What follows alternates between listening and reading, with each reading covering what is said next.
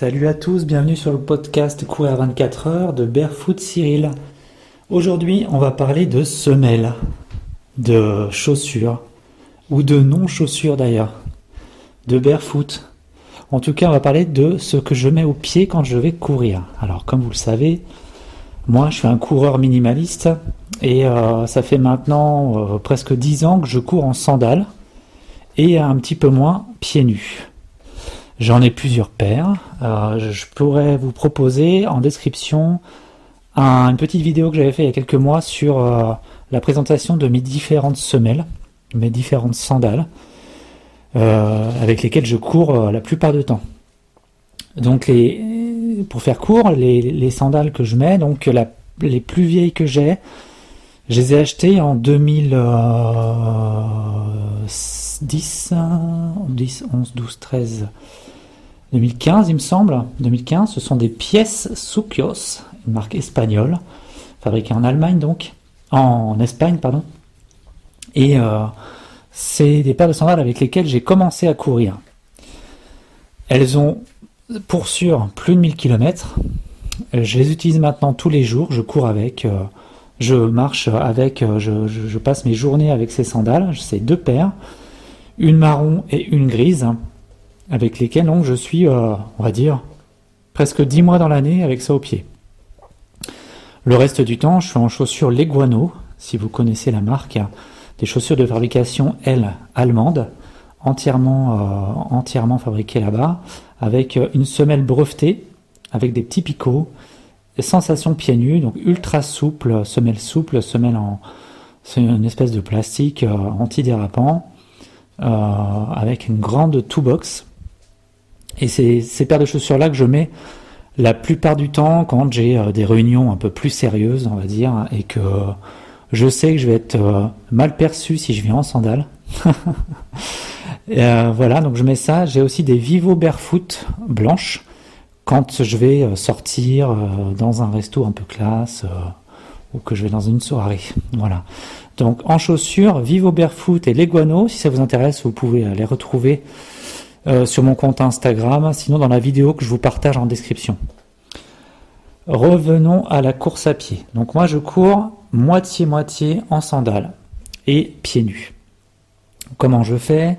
C'est simple quand je sais sur quoi je vais courir. La plupart du temps, je cours sur euh, des chemins en terre ou du bitume.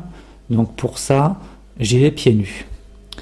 Quand je sais que je vais faire plus de 10 km et que ce sont des chemins avec des graviers, avec des endroits que je ne connais pas encore. Là, par contre, je prends mes sandales avec moi. Donc la plupart du temps, je pars pieds nus. Et dès que je vois que je commence à, atteindre des chemins que je ne connais pas, je mets mes sandales. Pourquoi? Parce que j'estime que mon pied n'est pas encore assez fort, n'est pas encore assez euh, prêt en termes de, résistance euh, à la pression et euh, aux objets qui peuvent être contendants les aiguilles de, de châtaignier, les bouts de verre. Euh, clairement, je ne suis pas encore un fakir, hein, même si ça fait plus de 5 ans que je cours pieds nus.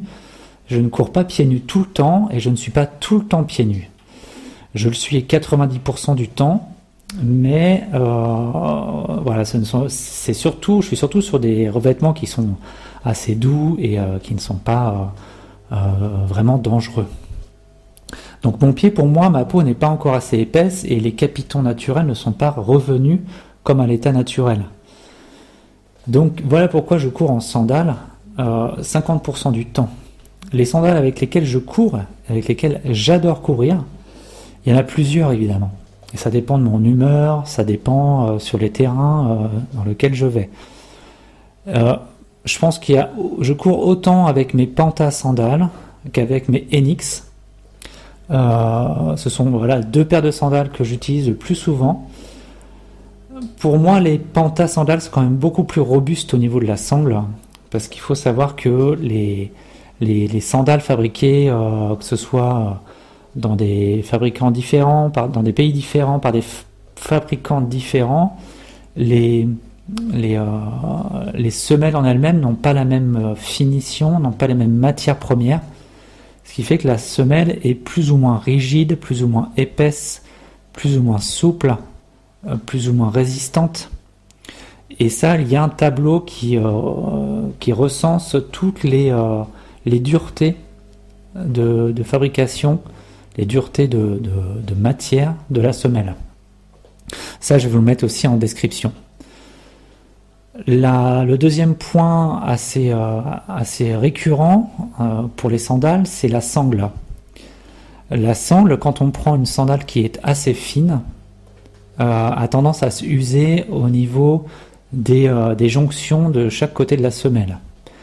Ça, c'est assez, restreignant parce qu'on sait qu'au bout d'un moment, avec l'abrasion, le frottement de la sangle contre le sol, elle va s'user et forcément lâcher un jour ou l'autre. Donc j'en ai fait les frais avec mes premières, euh, premières Enix que j'avais. Enix, donc marque espagnole, fabriquée par un, une personne qui fait partie de la, la team 5, 5 doigts d'Espagne. Et euh, donc ce sont des semelles, des, sandales qui sont faites à la main. Et donc la sangle, malgré un, système de, doublage au niveau des points d'usure, elle est quand même assez fragile. Ça ne nous empêche pas de faire entre 500 et 1000 km avec. Donc quand on voit le prix de la sandale qui est entre 50 et 70 euros, c'est quand même un investissement qui est euh, assez logique. Pour ce qui est des pantasandales, pour moi, c'est vraiment la sandale la plus résistante que j'ai essayée jusqu'à maintenant et la plus souple. Pour, euh, pour vous le prouver, j'ai des paires de, sandales que j'ai achetées l'an dernier, euh, avec lesquelles je cours, euh, donc comme je disais, autant en NX qu'en Panta. La sandale est pratiquement neuve malgré ses quelques 500 km au compteur. C'est une semelle qui est crantée, qui est très adaptée pour faire du trail. Euh, la, souplesse est vraiment incroyable. La légèreté, ça c'est un gros plus quand on est minimaliste, c'est que les sandales sont vraiment très très légères. On les sent pas du tout au pied. Le réglage est très important aussi. Alors moi j'ai tendance à prendre une semelle qui est plus courte que ce qui est conseillé. Euh, c'est-à-dire que je chausse du 45 et je prends du 45. C'est-à-dire que euh, la sandale ne dépasse pas du tout de mon pied, ce qui évite les accros avec les racines, les cailloux et donc les blessures. Souvent, quand on, court en sandales, on nous dit mais tu te fais pas mal au pied. Alors, ce que j'aime bien dire, c'est que l'avantage, c'est que je n'ai pas d'ampoule. Quand on commence à courir en sandales ou même en chaussures minimalisme, on a des ampoules. Ça, c'est clair que ça arrive évidemment. Au début, il faut que le pied se renforce. Quand le pied est un renforcement optimisé, les ampoules sont quasiment inexistantes, en tout cas pas quand on court deux heures, deux heures maximum, même trois heures. Au tout début, il n'y a aucun problème pour, avoir des, pour, ne pas, pas avoir d'ampoule apparaître. Quand j'ai fait ma course de 6 heures, je l'ai fait en partie avec des NX, puis à un moment donné, j'ai pris mes, pièces Sukios qui ont une semelle plus épaisse parce que j'avais sur mon parcours un long tronçon en gravier euh, qui était très très blessant, je trouvais. Donc il a fallu que je change de semelle plus épaisse. Et euh, au bout des 6 heures, je n'ai pas eu d'ampoule. Vraiment aucune ampoule. C'est vraiment ça, je trouve, qui est très intéressant quand on, quand on est euh, minimaliste et qu'on choisit de courir en sandales. Euh, voilà, donc les, semelles que je porte actuellement, comme je vous disais, Panta sandales, Enix sandales et mes pieds.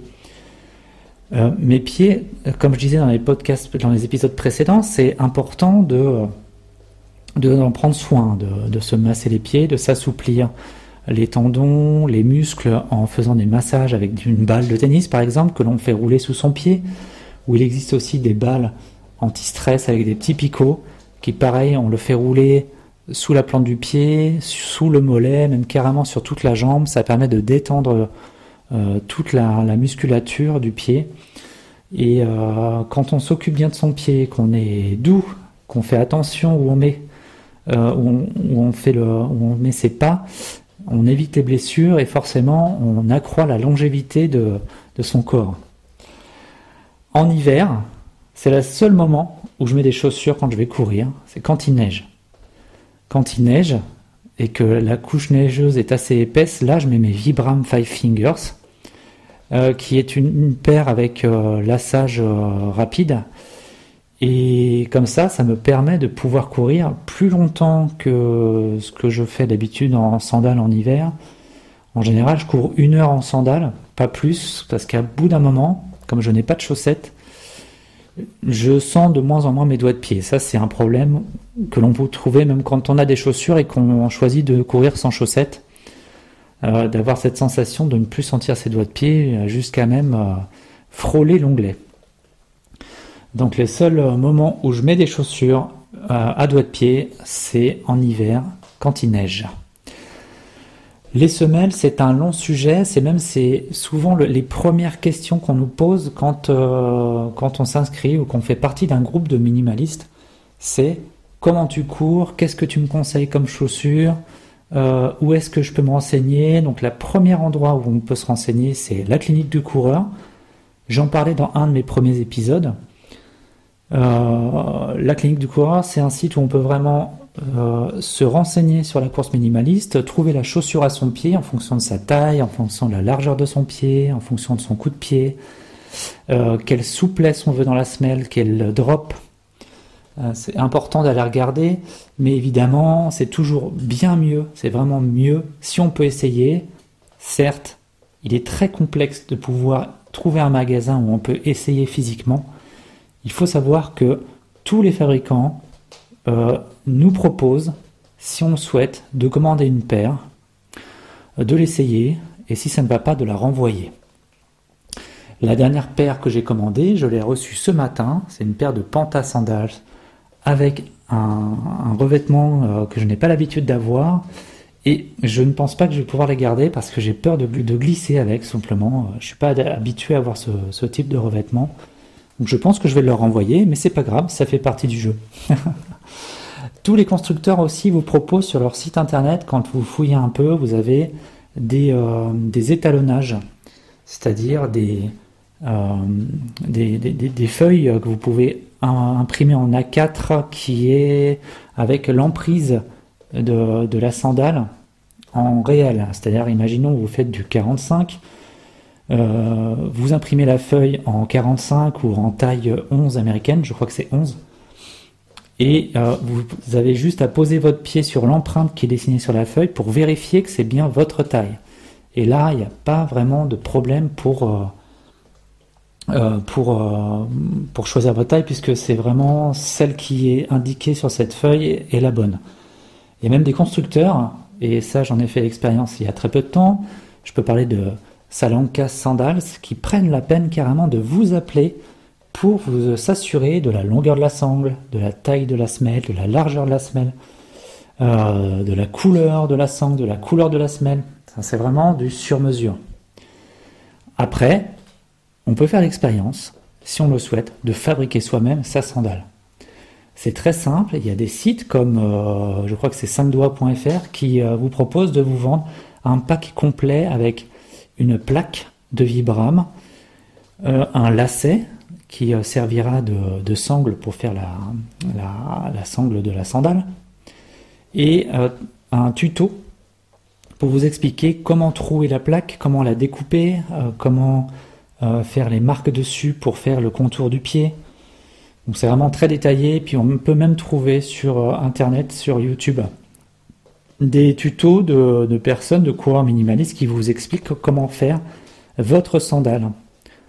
Voilà, donc c'est vraiment très très complet quand on commence à s'y plonger. On peut être résilient et faire sa paire de sandales soi-même, même à partir d'une tongue, d'une vieille tongue.